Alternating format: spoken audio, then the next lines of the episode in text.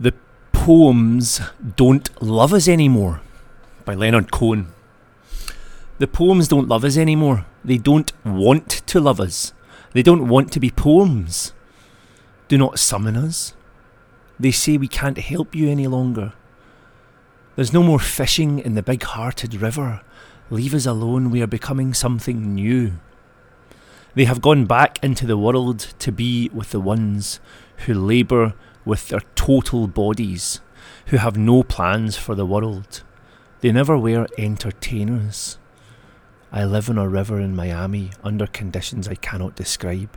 I see them sometimes half rotted, half born, surrounding a muscle like a rolled up sleeve, lying down in their jelly to make love with the tooth of a saw.